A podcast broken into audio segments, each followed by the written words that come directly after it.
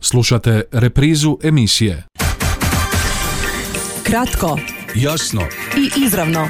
u emisiji Izravno. I dalje propitujemo aktualne, lokalne, regionalne i globalne teme. Ponedjeljkom u 13.30. Kratko Jasno i izravno. u emisiji Izravno. Ponedjeljkom u 13.30. Dobar vam dan poštovani slušatelji. Je li pomodarstvo razlog sve većem broju kućnih ljubimaca u gradu? Koliko vlasnici o njima vode računa? Zašto je sve više psećeg izmeta na javnim površinama? Čiste li vlasnici za svojih ljubimaca? Što znači prava skrb o kućnim ljubimcima? Koliko je napuštenih životinja? Tko o njima brine? Kratko, jasno izravno. U današnjem izdanju emisije izravno odgovaraju Suzana Mandarić, tajnica Udruge za zaštitu životinja. Dobar vam dan i dobrodošli. Dobar dan. Zoran Hes iz Kinološkog društva Đakovo, lijep pozdrav i dobrodošli. Pozdrav vama i vašim slušateljima, hvala što ste nas zvali. I Barbara Petričević, volonterka i članica udruge Njuškavi banditi iz Trnave, lijep pozdrav i dobrodošli. Dobar dan. E, je li se čini, je li to tako ili je što posrijedi? Ima li u našem gradu više kućnih ljubimaca? Iz vaše perspektive, iz udruge za zaštitu životinja. E, pa ima i sve više i više, nažalost. Jedno, I recimo ima period kad ih nema, kad ih posklanjamo, znači posklanjaju oni koji pomažu, na primjer volonteri i tako, koliko imaju mjesta, jel? Ne, međutim, to se ponovo opet vrati sve. A, kažem, problem je što ti psi nisu uopće čipirani. I onda je to, ne znaš ni čiji su, ni koji su. Tako da je to... Znači, ne provodi se zakon. A čime objašnjavate činjenicu da je sve više kućnih ljubimaca? Evo, i ja sam u uvodu rekao, je li to pomodarstvo, Zorane? Pa evo, ja mogu reći iz perspektive kinološkog društva Đakovo, znači nekog kontinuiranog uzgoja pasa, e, zakonski reguliranog. E, samo, mi smo primijetili kroz izda- izdavanje rodovnica, s obzirom da sam i član ovaj, nekih institucija Hrvatskog kinološkog saveza, povećani broj izdavanja i rodovnica i svega. Jednostavno ova sama situacija sa korona virusom i to kada su ljudi bili zatvoreni i dosta, dosta dosta ovaj, mogućnosti javnog okupljanja i druženja ljudi je bilo ograničeno, pa su ljudi malo više kretali po prirodi i malo više su si dali mogućnost druženja sa kućnim ljubimcima, znači nabavilo se više pasa. Ja bi ispravio možda gospođu Suzanu, e, ovo čemu ona priča nije kućni ljubimac, to je pas Da. bez vlasnika. E, kućni ljubimac ukoliko ga se odgovorno drži u skladu sa zakonskim propisima i normama nije nikakav problem. Problem su ti psi koji su nabavljeni kao kućni ljubimci, a onda se netko o njima nije adekvatno brinuo i držao ih. E, mogu ja Ba- ovako, zadnjih godina recimo dosta ljudi iseljava o- odavde i svi koji imaju pse jednostavno ne mogu ih nigdje udomiti, jednostavno ga na ulicu puste. I znači to isto, napušteni pasa sve više. Bio imao je vlasnika, više ga nema. I to, je- to je problem, znači čiji je to problem? A, Barbara, pomodarstvo, kućni ljubimci, šetnje, lijepa slika, međutim, što se krije za te slike? Pa evo ja se isto slažem sa, sa Zoranom svakako da uh, i možda iz pogrešnih razloga ljudi nabavljaju svoje kućne ljubimce, to su možda neke idilične slike koje vi, vide na, na internetu, nekome se sviđa kako pas izgleda, ne gleda njegov karakter, što u biti bi bilo, ajmo reći, najveći i najbolji razlog zbog čega nabaviti psa u smislu da biraš njegov karakter, da li želiš a, malo možda veselijeg psa, da li želiš nekog koji je možda malo mirniji, znači bira se izgled psa i nakon što se ustanovi kada se pas dobije da je to ipak pas koji zahtjeva i pažnju i šetnje i aktivnosti, taj se pas odbacuje. I upravo ono što su isto što je spomenula i Suzana, nama a, kao volonterima je najteže upravo to ajmo reći čipiranje koje vlasnici, ja bih rekla neodgovorni vlasnici ne obave i onda takvi psi završavaju na, na ulicama. Najteže. A, što se u praksi događa, odnosno evo iz perspektive udruge za zaštitu životinja, kao tajnica, samo kratko, otkad djelujete, kako djelujete, koga okupljate? E, Mi djelujemo 2015. godine, 20, 2015. godine. Nažalost, bilo nas je nekada davno i 30 ljudi, sad sve manje, sad nas je samo šest. Samo šest? Da. Je Zašto? pet. Zato Kako što- objašnjavate? Zato što ipak nije to samo e, doći šetati i uživati u prirodi, nego te treba raditi. Mi se i načistimo i, i recimo nemamo nikakve, nikakve financijske prihode. Što svi misle da mi imamo i da, da je to velika, veliki novci da su tu, pa kao da moramo to raditi. Međutim, mi nemamo, evo mi molimo uvijek hranu i to treba ih hraniti. Znači oni moraju jesti. A to sve košta. I onda e, načistimo, čistimo što kaže se govna i to sve moraš čistiti da bi, da bi oni bili u čistom. I zato kažem, to, a imamo određeni broj koliko ih možemo primiti jer smo na privatnom posjedu, tako da ne možemo bes, beskonačno koliko ih i koliko bi htjeli, eto i ovo nam je previše. Ali, ali što kaže srećom pa udomljavamo, dosta smo ih udomili, onda kako ode jedan, onda dovedeš drugoga i eto to tako stalno. Vratit ćemo se nekim od tih pitanja. Barbara, vi ste volonterka. Jesam, jesam. Kako? Zašto? Otkad? A, Zašto baš životinje, evo? Pa zapravo od fakulteta. Prvo je to počelo sa, sa Osječkim azilom u kojem sam redovno provodila svoje volonterske sve slobodne trenutke. Nakon toga pri povratku u Đakovo a, skupili smo se na spar, a, onda se tamo i osnivala udruga. Nažalost neko vrijeme nisam bila a, u Đakovu.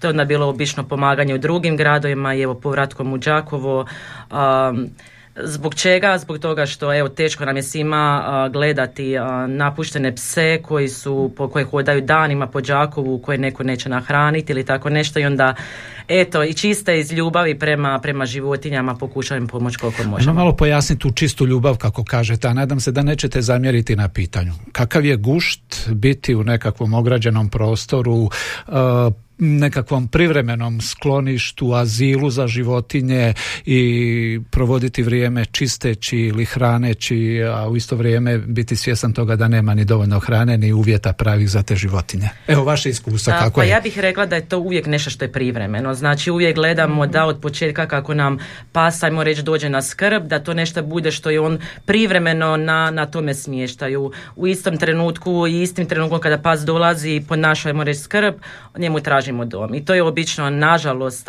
u inozemstvu, zato što ljudi vani u Njemačkoj, Austriji, Švicarskoj su drugačijeg mentaliteta i u biti onda na kraju krajeva i tamo udomljavamo naše pse koji budu onda punopravni članovi obitelji, gdje se i šeće, gdje spavaju kući i gdje imaju sve uvjete kakve mi njima želimo. Kad ste osjetili tu žicu?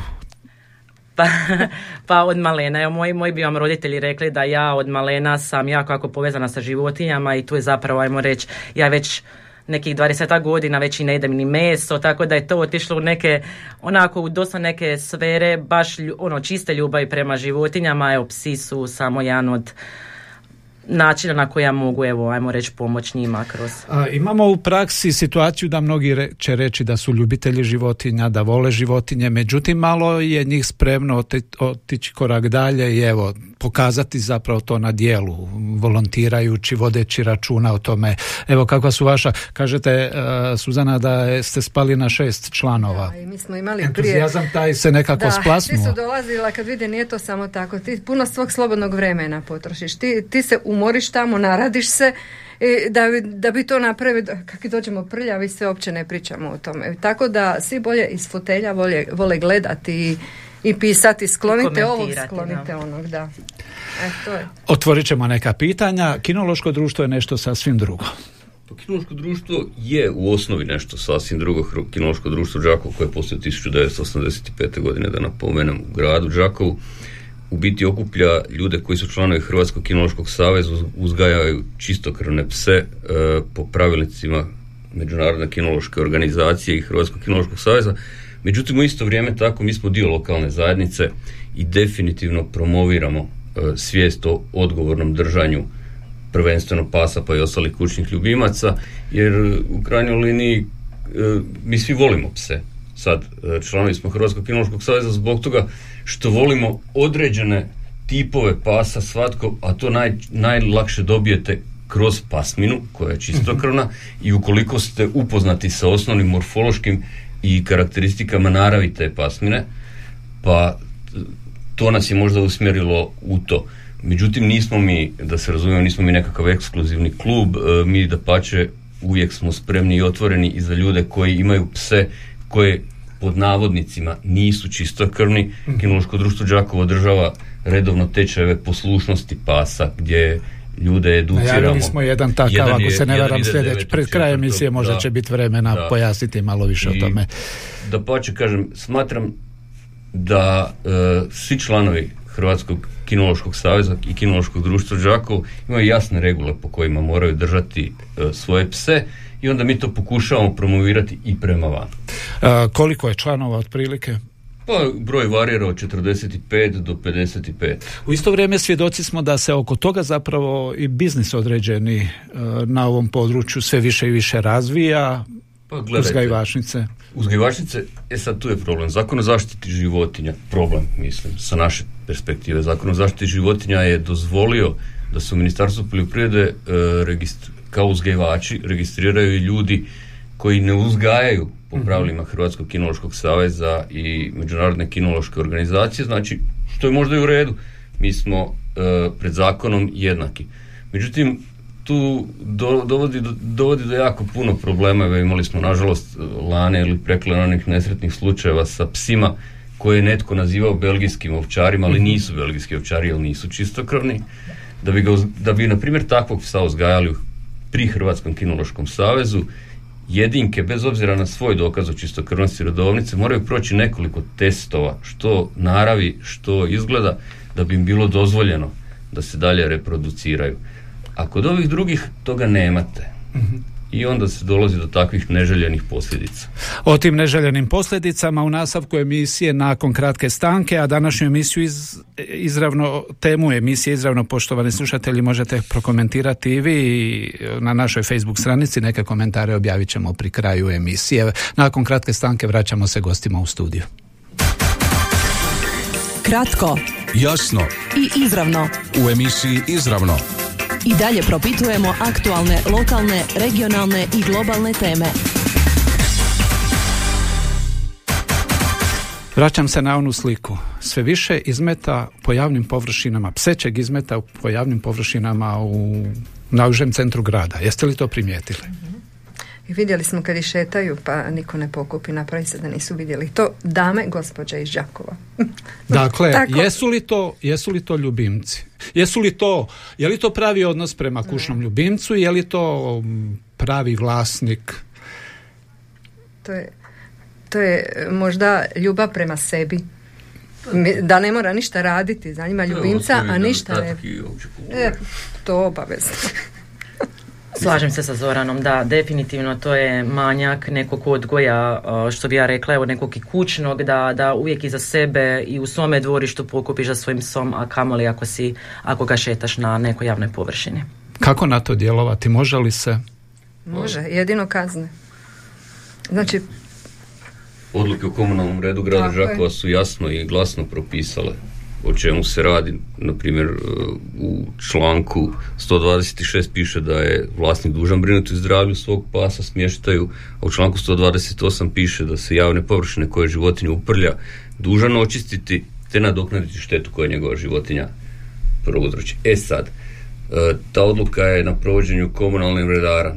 Komunalni redar nije prisutan svagdje, pa možda treba apelirati na ljude kada uoče tako nešto da obavijeste da prijave u krajnjoj liniji. Bez kazni se, će se teško, mi možemo djelovati edukativno, možemo pozivati, ali nažalost pokazalo se da kazna najbolje.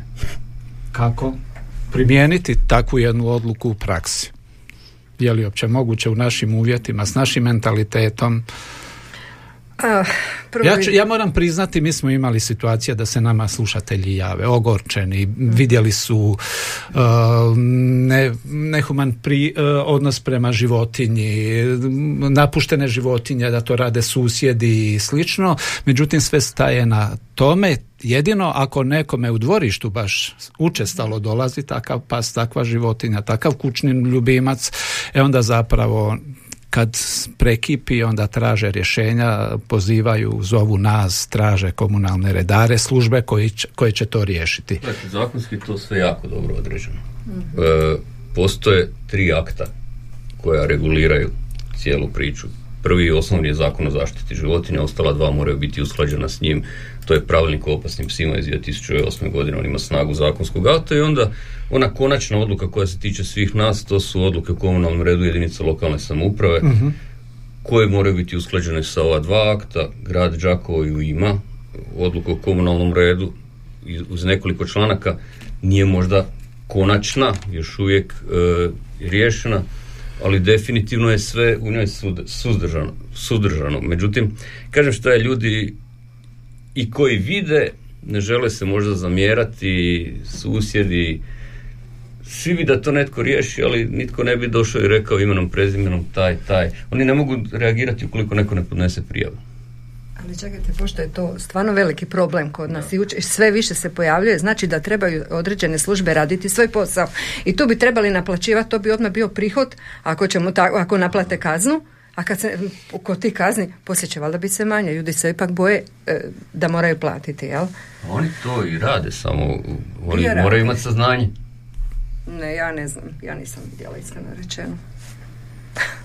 Jer e, kod nas je problem, ima ljudi koji se jave kao traže, mi kažemo prijavite komunalnom redaru. Komunalni redar se uopće ne javlja. Ili ono po, postoji radno vrijeme, a i za vrijeme radnog vremena se ne javlja. I to je problem. Mislim, ima puno slučajeva takvi. I onda kome se javiti? Ljudi se nemaju kome javiti. Znači, tu sve završava. E, to je to što se ne provodi zakon.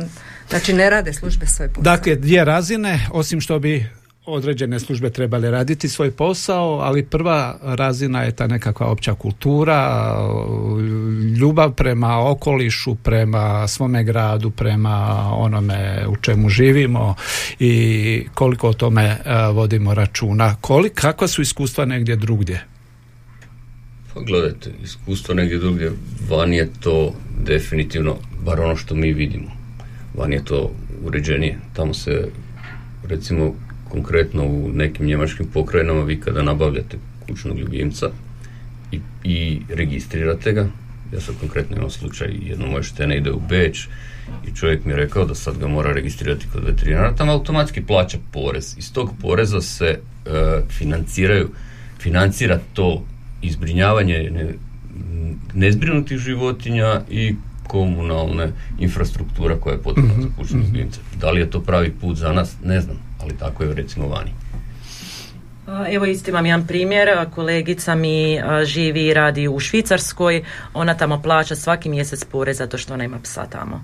I ona je rekla da to njima je skroz, skroz normalno i da u biti na taj način puno ljudi koji se i dvome da li želi imati psa ili ne, biti pravi ljubitelj pasa će imat psa, a onaj koji nije ga neće ni, ni nabaviti. Tako da ja definitivno smatram da bi to možda bilo dobra, dobar potez i kod nas. Možete zamisliti kakvu bi lavinu izazvala informacija da se planira uvesti e, porez e, svim vlasnicima kućnih ljubimaca. E, mislim da bi pasa, lutalica, životinja napuštenih bilo daleko više. Ali to se opet vraćamo na ono čipiranje pasa. Znači, ako su psi čipirani, oni ih neće napustiti jer pod, pod svojim imenom. A znači treba detaljno čipiranje pasa od kuće do kuće ako treba provesti. Nema drugog rješenja. I onda ako napusti psa zna njegovo ime je. Jel tako? Ako koliko, je, koliko se u tom smislu unazad nekoliko godina uvelo reda? Jel vi primjećujete da se tu nešto pozitivno, pozitivno događa? Ja mislim da je, gledajte. E, kroz ovo što smo pričali malo prije, pomiču se stvari, naravno ne onom, ne onom brzinom koje smo mi željeli. Mislim, sjetite se samo prije 20 godina da u svakom drugom dvorištu imali ste psa koji je na lancu, što je neshvatljivo. Danas, danas je to na svu sreću stvarno ono, bar u gradu Đakovu i u ovim nekim urbanim sredinama, ono što se kaže eksces kad vidite psa na mhm. lancu. Dakle, ipak se stvari lagano pomiču, sad treba, treba vremena, kazni možda, definitivno puno edukacije, i ono legendarno pitanje zbog čega ste nešto nabavili i koliko se o tom ne mislite adekvatno brinuti. Primjećujete li promjene? Ne. Ne, nažalost ne primjećujemo promjene. Kažem da, ali nažalost nema kod nas skloništa registriranog, jel? Mhm. Niti, niti ovaj, jel, kod nas se kao zove Beli manastir. Mislim sad to. I ovaj, a sad trebalo vidjeti koliko su oni sklonili pasa i đakova. Sklonili su ih najviše pojedinci, volonteri koji, e, koji pomažu ovdje. uh To je recimo ima ih, ja ih sad ne, neću nabrata, baš bi mogli, ima koji, koji su puni pasa, tamo ih nema. A oni naplaćuju svoje usluge. Evo mi smo prošle godine tražili podatak od grada Đakova, ali koliko su Mhm. službeno a, maknuli pasa sa ulice, to je su bila tri psa. Mhm. Ja vam mogu odgovorno reći da, da moje kolegice i ja smo zasigurno barem maknule tri psa mjesečno sa ulice. Tako da a, definitivno novac koji a, grad daje za sklanjanje životinja, a to su veliki novci u pitanju, definitivno bi se, ba- da se barem uzme u obzir da se napravi neki plan za budućnost. Ne mora taj, to sklonište biti ni sljedeće godine, ni ove godine, nego da se barem napravi neki plan, jer definitivno svi volonteri koji, koji trenutno su u Đakovu su prenatrpani i to je zaista a, tužno a, gledati da se da ga jedan grad dozvoljava pojedincima da oni preuzmu brigu o tome. A osim toga da postoji sklonište, onda bi se svi volonteri priključili Tako je. i pomagali. Znači Tako i je. udomljavali i sve to pomagali, jer nijedno sklonište ne, ne može bez volontera, to se zna. U nastavku, nakon kratke stanke, o tome kako se dakle onda snalazite u ovim i u ovakvim uvjetima. Kratko Jasno, i izravno. u emisiji Izravno. I dalje propitujemo aktualne, lokalne, regionalne i globalne teme.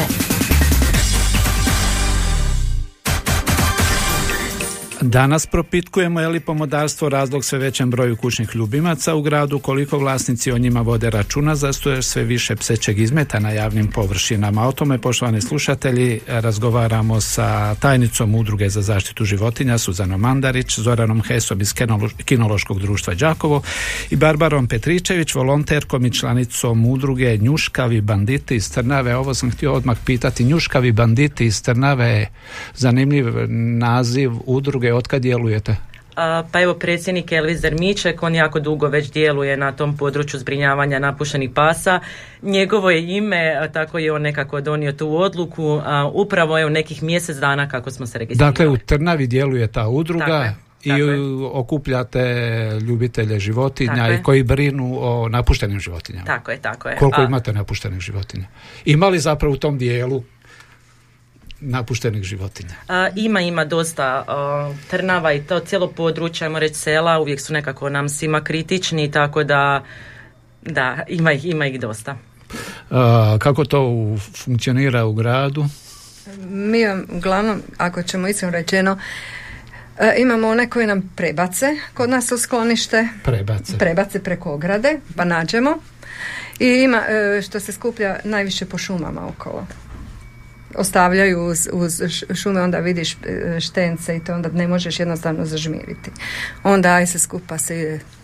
Kako dolaze e, informacije do vas o tim napuštenim životinjama? Dakle, ako neko, ako netko primijeti i ima potrebu prijaviti, e, javiti vam, to znači da ipak postoji ta nekakva osjećaj za... Kad, e, kad se prole vide se štenci ili, ili, ili psi, onda se to slika i objavi se, ili nama na stranicu pošalje objavi, onda se evo, traži ko bi mogao skloniti, ko bi mogao pomoći.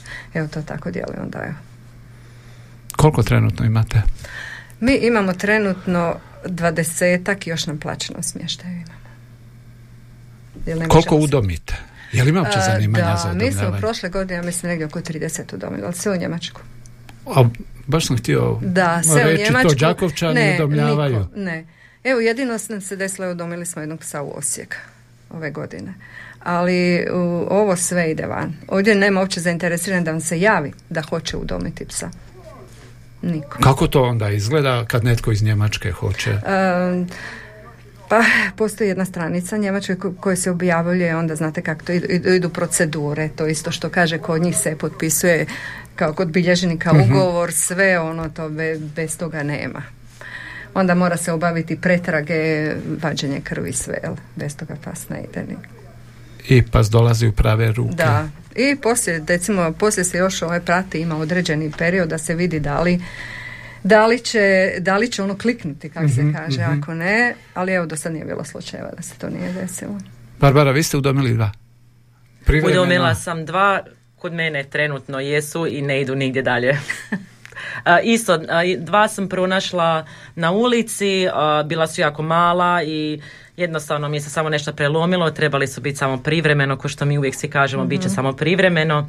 Jednog sam udomila, drugi je ostao i nakon nekog vremena ista stvar, ponovilo mi se sa drugim jednim sićem koji sam pronašla i on je sad kod mene. Trošak.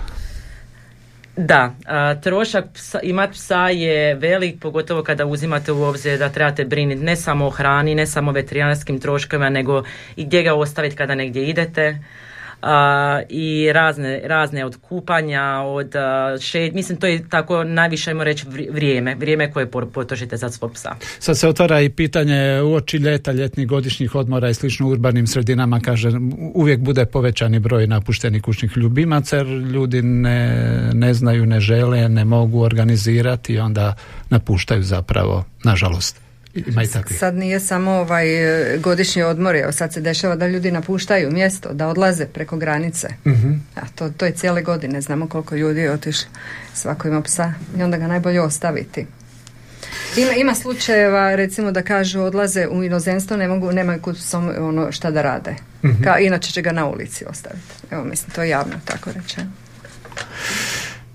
Pa eto, s perspektive kinološkog društva Đako mi na sreću nemamo takvih problema zbog toga što okupljamo ljude koji su se svojevoljno izjasnili da će uzgajati po određenim regulama, po određenim mhm. pravilima. Evo sad po, novom zakonu o zaštiti životinja svi mi smo registrirani u Ministarstvu poljoprivrede, mhm. pa vam e, i tu redovno dolaze inspektori Ministarstva poljoprivrede bez obzira na naša interna pravilnika o mhm. stručnom radu. Tako da kod nas nema nekakvih problema s tim, čak dobra većina je gospođa Suzana i Barbara će vjerojatno potvrditi, ja, ja se nadam da će potvrditi da vi nemate u skloništima pasa koji su čistokrvni, koji su došli iz uzgoja Hrvatskog kinološkog saveza, jer prvenstveno, sad to možda zvuči grubo, ali te pse je netko nabavio zato što ih je želio, mhm. platio ih je. Mislim da se razumijemo, objektivni troškovi uzgoja po pravilima su veliki, e, ne, nije to netka zarada kako ljudi misle, a kad neko nešto plati, onda to možda više i cijeni. To i druga stvar, svaki odgovoran uzgajivač će doći po svoje štene ako se slučajno desi neka mhm. situacija da se tako štene pojavi negdje u Generalno ako mogu za kraj, pri kraju e, reći edukacija je zapravo jedan važan e, čimbenik u tom svemu. Najavili ste tečaj, tečaj e, kratko. 9.4. će Kinološko društvo Đaku organizirati tečaj osnovne poslušnosti i držanja pasa. Pozvani su svi, bez obzira da li posjeduju psa sa rodovnicom ili bez rodovnice, tečaj će održavati licencirani voditelji tečaja, ljudi dugogodišnji uzgajivači, sve informacije se mogu naći na web stranici Kinološkog društva Đako ili na Facebook stranici Kinološkog društva Đako. I općenito bi molio ljude kad god imaju nekakvu nedoumicu, nekakvo pitanje. Dosta problema nam se desilo, baš zbog toga ljudi nabave psa, što je Barbara na početku rekla, nisu upoznati s osnovnim karakteristikama, njemu se taj pas sviđa. Svaka pasmina je prvenstveno napravljena iz neke svrhe i namjene. I ta svrha i namjena uvjetuje i neke karakteristike koji traže neke određene mogućnosti vlasnika, znanje i vrijeme, kondiciju u krajnjoj liniji. Ljudi se ne usklade s tim, pa nabave nešto, pa to bude problem i njima i drugima. Ukoliko želite nešto nabaviti, slobodno nas kontaktirajte, mi ćemo vam dati neke smjernice, sugestije, a vi vidite da li ćete se konačne odluke.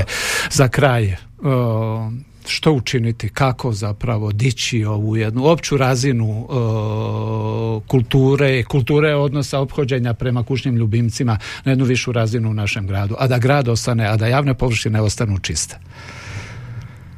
Djeluje, djelujete mi, Suzana, vrlo onako malo deprimirano kada je u pitanju ova tema. Je li to posljedica... Ne, kažem, zato što službe ne rade svoj posao i posljedica toga sve to zbog toga. Eto, mislim, kažem, ima tu bezbroj toga u čega ulaziti, ali kažem, sve je to problem. Da, da počnu raditi svoj posao, znači onda da bude čipiranje pasa, da se čipiraju svi psi, da znaš čije, oni puštaju, vlasnici puštaju pse da prošetaju, da obave nuždu vani. A gdje je onda znači, eto. Definitivno treba raditi na nekakvoj edukaciji, što više djelovati i, nažalost, treba kada se primijeti nešto što nije u skladu sa zakonom i pravilnicima, treba zvati nadležne službe, a kazna kazna najbolje djeluje. Da karikiram, sjetite se prije 20 godina. Nitko nije vozio motor i moped bez kacige, sad nećete vidjeti nikog bez kacige. Dugoročno, dakle, treba samo inzistirati na tome. Barbara, vrlo kratko prije nego što čujemo još nekoliko komentara naših slušatelja Marije. A, u potpunosti se slažem sa, sa Zoranom. edukacija, čipiranje i kastracija, naravno pa sa što se tiče pogotovo skloništa, udruga, kastracija je spašava, mislim, dosta toga. I neka komentara naših slušatelja. Evo nekoliko komentara koji su pristigli na našu Facebook stranicu. Radije bi čuli temu o tome jesmo li, na primjer, zadovoljni kako grad vodi brigu o zbrinjavanju lutalica. Sve te lutalice nisu pale s neba ili su izbačeni od neodgovornih vlasnika ili su neželjeni štenci pa ostavljeni po poljima šumarcima. Može li grad participirati po uzoru na druge gradove i općine u troškovima sterilizacije, kastracije, mikročipiranju, odvojiti komadić gradskog zemljišta za park, za kućne ljubimce i slično. Briga za životinje ne isključuje brigu za ljude jer vidim kako se svi odmah uhvate starih, bolesnih, siromašnih. Nevjerojatna je ta netrpeljivost naših sugrađana prema životinjama. Zatim jedan komentar, previše kućnih ljubimaca, bolje da brinu o starima. Kada se uključe aktivno oni koji su plaćeni za to i počnu provoditi zakon, vrlo brzo bi se taj problem riješio. Ovako mi volonteri radimo njihov posao i cijeli svoj život smo podredili njima, pošto imamo empatiju za napuštene životinje koje nisu ama baš ništa krive. Opleti kazne koje su propisane zakonom, kontrola mikročipiranja, uvedi sterilizaciju onima koji po propisu nemaju prijavljen uzgoj i problem za godinu dana riješen totalno krivi pristup, zašto polaziti od toga da je jedna ili druga strana kriva radi nečega. Kao prvo u gradu uopće nema dovoljno kanti, ljudi koji vode kućne ljubimce u šetnju nemaju gdje baciti vrećicu sa izmetom. Kao drugo još uvijek postoji previše pasa po gradu koji lutaju sami jer su zanemareni od strane vlasnika, tako da je bezobrazno od strane građana upirati prsto ljude koji vode brigu o svojim kućnim ljubimcima i stavljati krivnu na njih. Mislim da je svijest građana Đakova na niskoj razini po pitanju kućnih ljubinac, ljubimaca. Đakovo ima krasne veterinare, pozovite malo i njih češće u gostovanje da kažu koju pametnu ovima koji misle da je psu mjesto na lancu ispred kuće. Zatim jedan komentar, to je živo biće koje treba brigu kao i čovjek ako se ima kućni ljubimac, onda se treba i brinuti za njega, a ne ga šutnuti na ulicu i briga me. Netko će se već pobrinuti, to mi je baš podlo ili za rođendan djetetu ga nabave, a onda dosadi i opet izbace van. Tko se ne misli brinuti, ne treba ga ni imati i gotova priča. Evo, nek to bude ujedno i poruka ove današnje emisije, a otvaranjem ove teme htjeli smo samo bar donekle pridonijeti toj općoj kulturi kada je u pitanju inače život u ovoj lokalnoj zajednici. Hvala vam što ste bili gosti današnje emisije izravno i pratit ćemo što se zapravo zbiva oko nas u našem gradu i šire.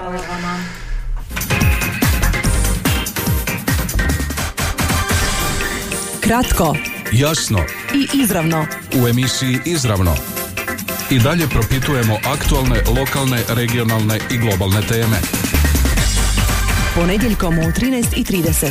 Kratko, jasno i izravno. U emisiji Izravno. Ponedjeljkom u 13.30.